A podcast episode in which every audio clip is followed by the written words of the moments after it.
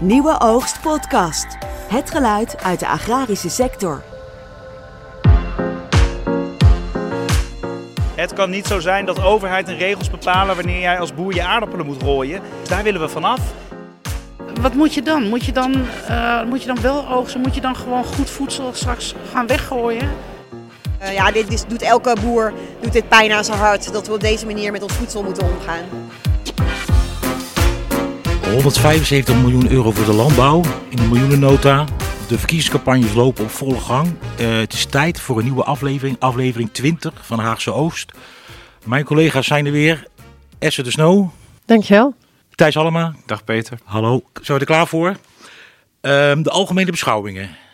Wat is jullie opgevallen? Wat mij is opgevallen dat uh, de Tweede Kamer het wel heeft waargemaakt. In die zin uh, dat zij altijd heel erg gepleit hebben voor meer macht, voor meer dualisme met het kabinet. Nu waren ze natuurlijk volledig ook aan zet, hè, want de coalitie is er niet meer en dat merkt je ook aan alles. Uh, en ik was heel erg benieuwd of dat nu ook met die 21 partijen in de Kamer, of dat ze dat ook waar gingen maken. En dat is toch wel gebleven. Ze hebben echt wel het nodige weten aan te passen met elkaar. Uh, en dat, dat vond ik vooral opvallend. En voor de rest was het natuurlijk opvallend dat het gewoon echt ook helemaal in teken stond van de verkiezingen. Ja. ja. Ja, maar het ging er wel heel net aan toe. Waar we voorheen nog wel zagen in dat soort uh, debatten dat het heel erg op de man werd, uh, of de vrouw werd gespeeld, maar echt op de persoon. En dat, het, dat ze geen, niks van elkaar heel lieten. Nou, dat vond ik dat dat nu dus juist helemaal niet het geval was. Het was allemaal heel rustig, het was allemaal heel inhoudelijk. Het was juist helemaal niet op de persoon. En jij denkt dat is dan in het kader van mogelijke coalitievorming. Je wilt niet nu al andere partijen uitsluiten. Ja, dat denk ik ook. Dat. En, maar ik denk ook wel dat er oprecht uh, een verandering gaande is dat wel doorgedrongen is nu in de Tweede Kamer dat iedereen toch wel heel erg klaar is met dat modder gooien. Ja, ja ik vond zelfs Geert Wilders mild. Ja, zeker. Die is duidelijk toe aan een regeringsbeurt. Heb ik ja, idee, dan die wil heel graag. Ja, een beetje te, heb ik denk ik. Ja, ja, het is heel bijzonder dat, dat hij dus na al die jaren van scheldkanonades ook dit geluid nu kan horen. Ja. ja. Ja, ik, ik, ik vernam ook ergens dat we kunnen Geert Wilders tegenwoordig ook gewoon bij het, uh, het politieke establishment rekenen. Als een stabiele factor. Ja. He, we hebben partijen als Forum, dus die die, die zijn niet stabiel gebleken. Bij andere nieuwe partijen zoals BBB moet het nog blijken natuurlijk. Maar Geert Wilders heeft inmiddels echt een... Ja, in de peilingen ook is het toch een blok wat niet zo veel meer verschuift. Dus, uh, hij Langzittende Kamerlid hè, tegenwoordig. Ja, ja. en ja, dat is, dat is, als die in de regering komt, dan zal er toch ook een, uh, een andere koers gevaren worden. Waar boeren misschien wel heel tevreden over zijn. Nou, daar ben ik dus heel erg benieuwd naar. Want uh, Dion Graus, die is daar natuurlijk altijd de, de, de vertegenwoordiger. Hè? Of die had altijd de, de portefeuille, de landbouwportefeuille. Ja. Maar die kon toch heel wispelturig zijn in zijn stemgedrag. En dat was zeker ook niet altijd pro-boer. Nee, vooral met name de veehouderij. De inclusieve ja. veehouderij, daar, daar hebben ze niks mee bij de PVV. Nee, nee. klopt. Dus wel de, ja, ik moet zeggen dat het wel heel, heel afhankelijk is van de persoon die daar zit. Want we hebben ook wel, die Matlener heeft ook een deel van, uh, Barry Matlener heeft ook een deel van uh, de landbouw gedaan. En die, Ja. had, die, die stak het altijd veel meer in op dat ondernemerschap. En dat. Brussel daar dan zo uh, dwars ligt en betuttelt. Maar inderdaad, uh, die Dion uh, die is uh, heel erg van de dierenwelzijn. En ja, dat kun je wel vergelijken met de Partij voor de Dieren. Ja, zeker. Ja. Um, wat mij ook opviel is dan ehm, dat er eigenlijk ook geen meerderheid, absoluut geen meerderheid is om het stikstofbeleid van koers te veranderen. BBB heeft een poging gedaan met een, met een uh, motie om uh, zeg maar het beleid van, van depositiebeleid naar emissiebeleid te laten kantelen. Is ook niet gelukt. En dan zie je eigenlijk wel dat iedereen vindt, deze koers hebben we nu gekozen, door, doorgaan. Ze willen niet weer opnieuw terug naar de tekentafel en nieuw beleid maken. Nee, dat klopt. Dat klopt. En als je ziet in onze peilingen dat uh, de, tijd gaat daar straks uh, meer over zeggen. Uh, dan is toch de grootste groep schaart zich hè, van onze lezers achter de BBB. En dat is toch ook voor een heel belangrijk deel wel vanwege hun stikstofstrategie. maar ja, die, die zal, daar zullen ze verder dus niet heel veel meer mee, mee gaan winnen, zeg maar. Nee. Maar ik denk als ze in de coalitie komen, vormen, dan zal dit ook niet een onderwerp zijn waar andere partijen geneigd zijn om op toe te geven. Nee, zeker niet. Nee. Ja. Nee, de, de, de, sfeer is nu toch heel erg dat de- dit is het beleid wat is ingezet. Dat is aan alle kanten eh, getoetst. eh, vooral op, op juridische houdbaarheid. Eh, dit moet er eerst zeg maar gaan komen en uitgerold gaan worden. We moeten van dat slot af en dan gaan we wel weer verder zien. Ja. En wat mij ook opviel is toch dat eh, vorig jaar bij de algemene politieke beschouwingen en ook bij een stikstofdebat wat we daarna gehad hebben, zo'n avondvullend lang eh, plenair debat. Toen was iedereen een beetje bij, bij Caroline wat voor, wat voor vlees we in de kuip. Hè? Dat was twee jaar geleden dan ook al. En eh, ze maakte ze nog wel eens de fout om haar zoveel interrupties te geven dat haar spreektijd van 20 minuten anderhalf uur werd. Hè? Ze kon echt gewoon, ze heeft wel eens gezegd dat, dat eh, D66 hè, door alle interrupties zeg maar de promotie was van het verkiezingsprogramma van BBB. En dat was deze keer toch wel anders. Ze moest zich deze keer toch echt wel eh, bewijzen. En eh, ze werd ook, en ook om zich ook trouwens, die werd ook niet zo heel veel ondervraagd. Alsof ze er niet de kans willen geven om, om, hè, om, om het breed eh, uit te dragen. Ja, ook daarvan zie je dus dat eh, het lijkt alsof de Kamer inderdaad daarvan geleerd heeft. Ja, En eh, BBB, Caroline is er natuurlijk ook een meester in om daar ook dankbaar gebruik te maken hè, van al die interruptiemomenten. Eh, en dat eindeloos inderdaad te rekken om zo lang mogelijk maar in beeld te zijn en aan het woord. En eh, nou, dat konden we ook allemaal weer terugzien op social media. Ehm, en ja, daar hebben ze wel van geleerd, Ja. kennelijk. Ja. Ja, want eerder was het inderdaad bij debatten zo... op het moment dat Caroline daar stond... dan stond Thier te groot van D66 stond al op... om naar de interruptiemicrofoon te lopen. En die, die maakte al zijn interrupties ongeveer op aan, aan Caroline van der Plas. En eh, andersom overigens ook. Maar eh, inderdaad, ja, die, die spreektijd die, die krijgt ze nu niet meer. nee. nee. En, en richting de verkiezingen zie je ook dat BBB bredere onderwerpen eh, eh, agendeert. Hè. Ze wil- gaan niet meer alleen op de landbouw zitten. Ze moeten natuurlijk ook. eh, ik, ik vond ook dat er ging heel veel tijd op aan die N35. Daar bij Marium Heem is dat geloof ik. In eh, Twente is dat. Ja. Daar, eh, ja, dat, dat, eh, dat, dat, dat, eh, wat 100 miljoen vanuit het Rijk, 100 miljoen vanuit de provincie, om die doorgaande weg, dwars door het dorp gaat, om daar een rondweg van te maken. nou, en dat, dat budget is weer ingetrokken vanwege bezuinigingen. Nou, daar is volgens mij wel een half uur over gedebatteerd. Ja. En dan denk ik, ja, daar ga je niet landelijk ook niet eh, stemmers mee trekken. Misschien die mensen daar in de regio, die vinden het mooi dat zij voor die weg opkomt. ja. Maar het, is, het heeft geen landelijke uitstraling. Kijk, de BBB heeft natuurlijk wel heel duidelijk eh, hun achterban inderdaad onder de boeren. Hè? Maar willen zij groeien, eh, dan zullen ze inderdaad veel breder ook in de, de onderwerpen moeten agenderen. Om ook veel meer kiezers buiten de sector om aan te trekken. En dat lukt ze natuurlijk ook al voor een, voor een groot deel. Ja. Dus ja, dat is wel terecht. Dat is, dat is begrijpelijk dat ze dat inderdaad doen. Maar ik vond het eh, in, in het debat hè, vorige week, de algemene beschouwingen. Ja, hooggelach viel haar toch ook wel ten deel. Ja. En Dat was toch wel pijnlijk, lijkt mij. Ja, ja het, en het vreemde was ook dat omzicht. Die liet haar eigenlijk dat, eh, het vuile werk opknappen met het indienen van die motie.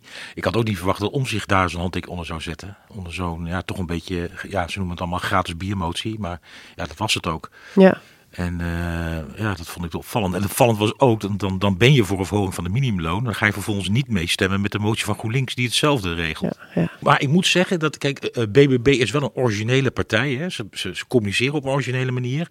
En ze brengen eh, onderwerpen op een originele manier naar voren. En ik vind dat ze hier ook wel een punt hebben. Omdat wat zij zeggen is van dat het CPB rekent alleen maar door wat, eh, wat plannen kosten. Maar wat er op termijn mee bespaard wordt en wat er eventueel mee verdiend wordt hè, als maatschappij. Dat wordt niet zeg maar contra de kosten gezet in zo'n doorrekening. En daarom, ze vinden bijvoorbeeld als je bijvoorbeeld investering doet op volksgezondheid. Dan, werkt dat op, op, op, op de lange end werkt dat zijn vruchten af. En dan kun je misschien wel besparen, besparingen opleveren. Maar dat wordt niet doorgerekend. En daar zijn zij eigenlijk principieel in dat ze dan ook niet laten doorrekenen. ja. Ja, ik ben benieuwd hoe dat, of dat nog eens een keer in, in beweging komt, zeg maar. Want je zou het CPO kunnen vragen, maken ze een bespiegeling van wat dit op gaat leveren. ja je zou toch Ja. ook kunnen kiezen voor een alternatief daarin. eh, dat dat wel gebeurt, zeg maar. Hè? Ja. Ehm, eh, dat je wel met die cijfers kan komen. Ik denk dat het sowieso toch wel... Het komt wel over als een zwaktebod door het vooral niet te doen. Ja. Dat maakt het nooit sterker, Nee. laat ik het zo zeggen. Dit is Haagse Oogst, de podcast over de Nederlandse landbouwpolitiek.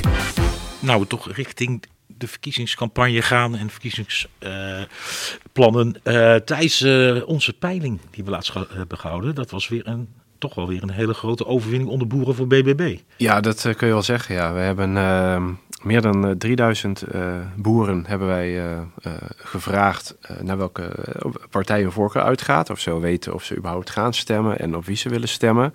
Ehm, ja, dan zie je toch echt wel een, een heel ander beeld dan wanneer je gewoon een eh, algemene peiling hebt. Ehm 80%, ruim 80% van de boeren eh, weet al op wie die gaat stemmen. Die, Ehm, die keuze staat vast. die keuze die staat, in ieder geval dat zeggen ze, dat die nu vaststaat. Eh 18% die, eh, die weet het nog niet. En eh, minder dan 1% zegt ik ga niet stemmen. Ehm, en als je dan kijkt op welke partij die boeren gaan stemmen, ja, dan is eh 69,4%, bijna 70% zegt ik stem BBB. Dus 7 op de 10 boeren eh weet gewoon gaat op de BBB stemmen. En ja, alle andere partijen volgen op hele grote afstand. Eh, CDA is nog wel partij nummer 2 onder de boeren, eh 8,4 procent. En daarna eh, komen de, de SGP en eh, VVD en, en Omtzigt. Dat zijn de, de partijen waar zij, waar zij op, eh, op, op willen stemmen. Ehm, maar ja, de overwinning van BBB onder boeren is heel groot. Ik had even een kleine berekening gemaakt, laatst heel flauw. Maar stel dat alleen boeren het voor het zeggen zouden hebben...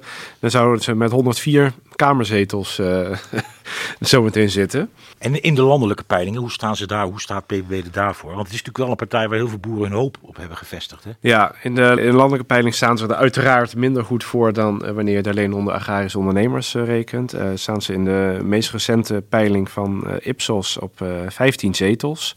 Nou, dat is natuurlijk een mooi aantal. Hè. Momenteel zitten ze natuurlijk door de aansluiters zitten ze met vier mensen in de Kamer. Dat worden er dan zometeen uh, volgens deze peiling 15. Um, daarmee zijn ze dan de, de gedeeld vierde partij van het land. Uh, Omzicht staat momenteel uh, op, op één met 27 zetels. VVD volgt met één zetel minder. En dan heb je nog uh, GroenLinks, PvdA, gezamenlijke blok. Die zijn hier op 20. Um, enige is, ja, deze peiling is alweer van 5 september. En sindsdien is natuurlijk wel weer veel gebeurd ook. En um, Omzicht moet natuurlijk nog met een lijst komen. Moet nog met een programma komen. Uh, we weten natuurlijk niet wat dan gebeurt. We, we, weten eigenlijk ook helemaal niet zo goed wat hij met landbouw wil. Hè? Hij weet niet goed waar hij voor staat. Hij is, uh, ja... De intensieve veehouderij heb ik hem wel eens heel negatief over ja, gehoord. Ja, daar heeft hij volgens mij niet zoveel mee. Nee, hij, ik werd een keer bij een debat over opkopen en die regelingen. Toen heeft hij gezegd dat hij, hij, hij, hij drukte Van der Wal op het hart om het opkoopgeld niet te besteden aan bedrijven die de dieren in de wei laat lopen, zo zei hij dat. En, Mhm. mm -hmm. en dat, dat we straks met, de, met die grote stallen blijven zitten. Dus dat, daaruit kon je al proeven dat hij de intensieve veehouderij, dat, die, dat mag van hem wel een stuk kleiner. Ja. Nou, als je ook daarin kijkt naar zijn stemgedrag, dan is hij uh, weliswaar natuurlijk conservatief hè, vanuit zijn CDA-achtergrond. Maar is hij toch eerder veel meer helt hij over naar het linkse uh, dan naar het rechtse. Ja, ook, ook ten aanzien van de agrarische onderwerpen. Ja. ja, en als je een beetje door gaat denken op, zeg maar, op coalitieniveau, dan, dan zie je eigenlijk dat BBB met dat hele harde landbouwgeluid, zeg maar, dat, hè, dat, dat standpunt, dat ze bijna bij geen enkele partij echt aansluiting kunnen vinden. Ja. Nee, inderdaad. Dat, uh, van de grote partijen. Van de grote partijen, nee, daar staan ze wel echt uh, alleen inderdaad. Ja. En in onze peiling zie je ook wel dat boeren ten aanzien van omzicht dat toch wel haar fijn in de gaten hebben. Dat denk ik ook, ja. Want ja. Uh, hij is niet populair. Nee, uh, 5% geloof onder ik. De, uh, onder de boeren, ja, ja Iets minder dan 5% ja. zou op hem stemmen uh, volgens die peiling. Um, daarmee overigens is die partij nog wel veel groter dan uh, BVNL, Belang ja. van Nederland, waar uh, FDF een grote vinger in de pap heeft. Uh, die kan op, op 1% van de, van de stemmers rekenen.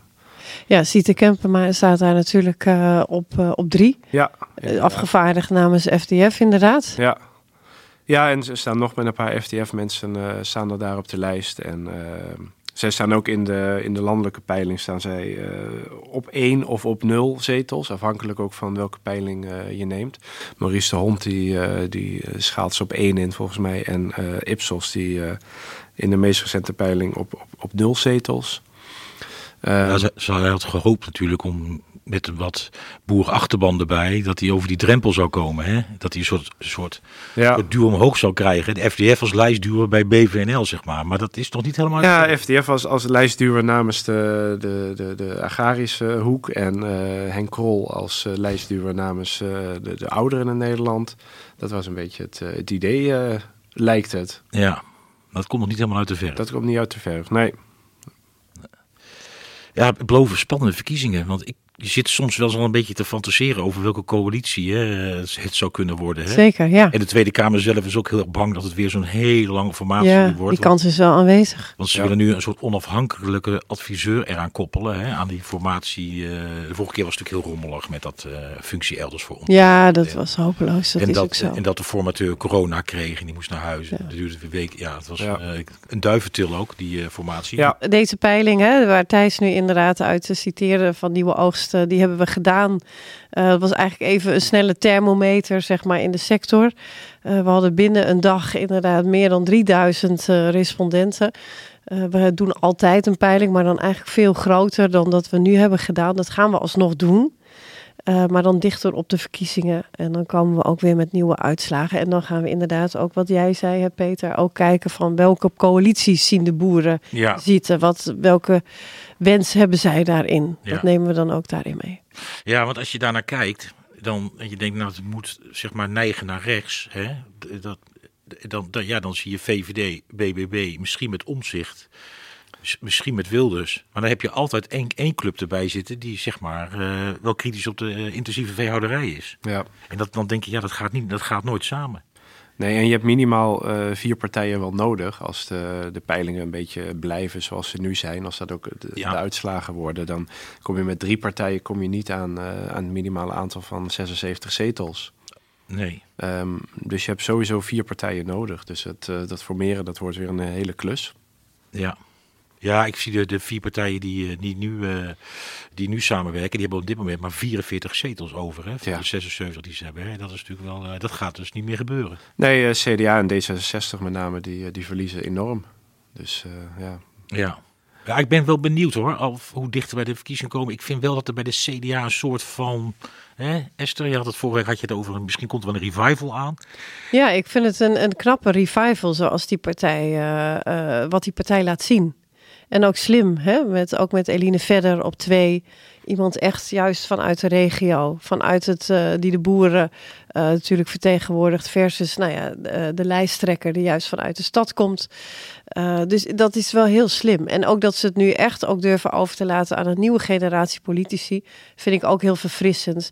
Ik vind dat ze het ook heel goed doen als het gaat om eh, de ideologie die ze ook meenemen zeg maar, in hun politiek. Maar toch in een nieuw jasje steken. Eh, niet heel, heel erg toch per se zo gebaseerd op dat conservatisme, zeg maar, waar het CDA in het verleden ook nog wel eh, voor stond, maar echt ook wel in het hier en het nu.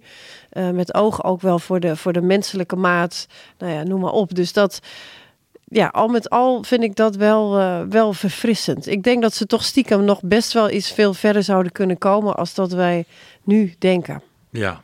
ja, de hoop bij hunzelf is er wel op. Ze hebben, ze hebben, ze hebben eh, zonder problemen en, en zonder intern geruzie lijkt wel, hebben ze ook het oude jasje afgegooid. Hè?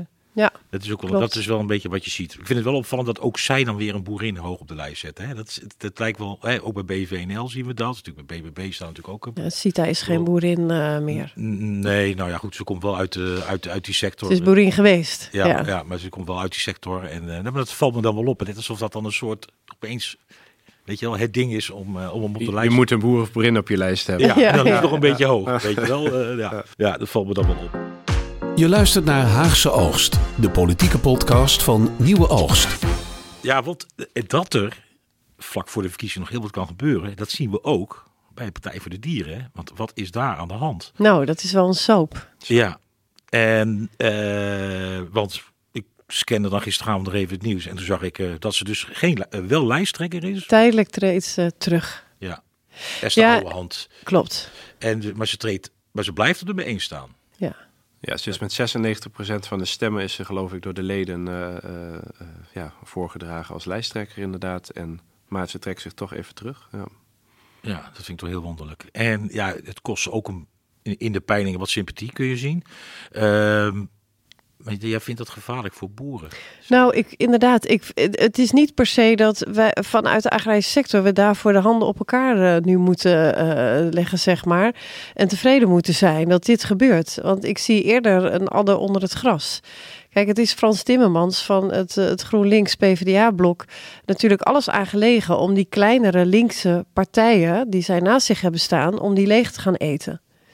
Eh, en aan zich toe te trekken om veruit dan op die manier proberen de grootste te gaan worden. En daar is dit natuurlijk wel een potentieel gevaar in. Kiezers houden nooit van gedoe binnen partijen en zeker niet als het vlak voor de verkiezingen is.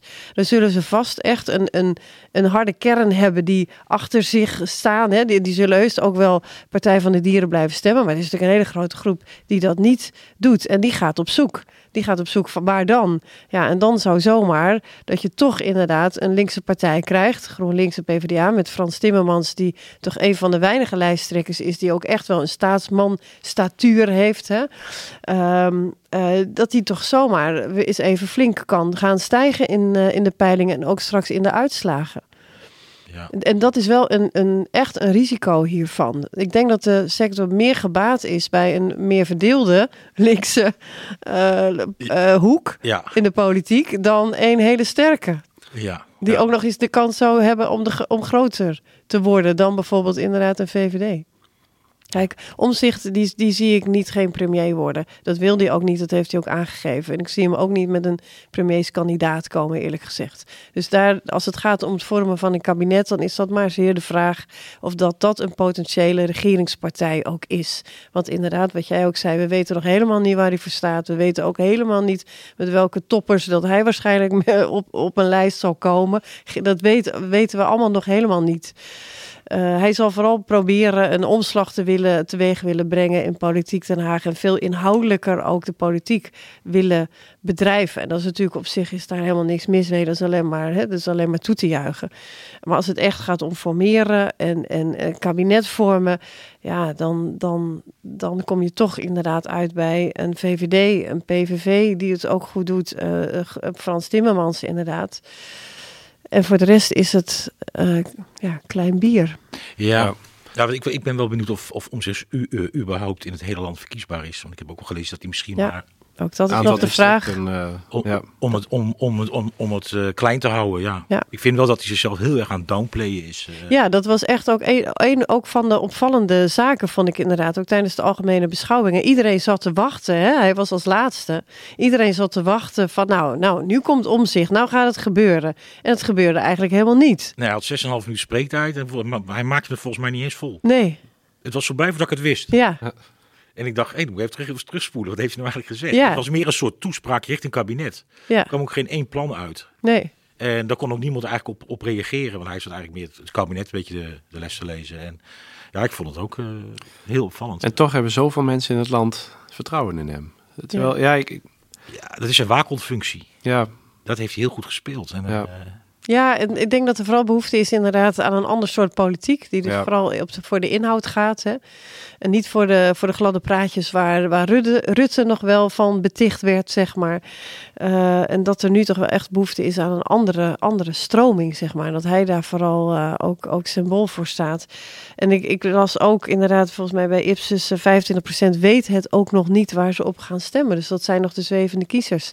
In onze peilingen waren dat 18%. ja. Dus wat dat betreft zijn boeren al wel veel meer ja. overtuigd van hun stem dan in vergelijking met burgers. ja, en die 25% die kan die uitslag nog behoorlijk eh, doen eh, verschuiven. Zeker. ja. Ik vind wel eh, dat, dat de VVD wat achterblijft in mijn verwachtingen. Ik had toch wel verwacht dat die nog, nog wel wat hoger zou staan. Ja, 26 zetels zag ik nu. Eh, ten opzichte van 27 de grootste dan omzicht. Nieuw sociaal contract. Ja, Dat vind ik toch wel, eh, want die, ja, volgens mij valt ze wel goed, die uh, Jezilkoes. ja. ja, de campagnes zijn net ook goed en wel begonnen. Dus Ja. ik, ben, eh, ik ben benieuwd. Frans Timmermans bijvoorbeeld hebben we ook bijna nog niet gezien. Dus daar moet toch ook nog een keer iets gaan gebeuren, lijkt mij. Ja, Ja. Het worden, het worden, we gaan eh, eh, langzaam richting een afronding.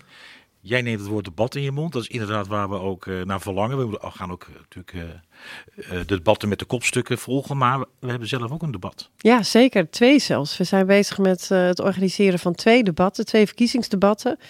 Eén doen we samen met LTO. Vanuit een boerenschuur, vanuit bij een akkerbouwer gaan we dat doen. Met inderdaad de landbouwwoordvoerders, met ook publiek erbij.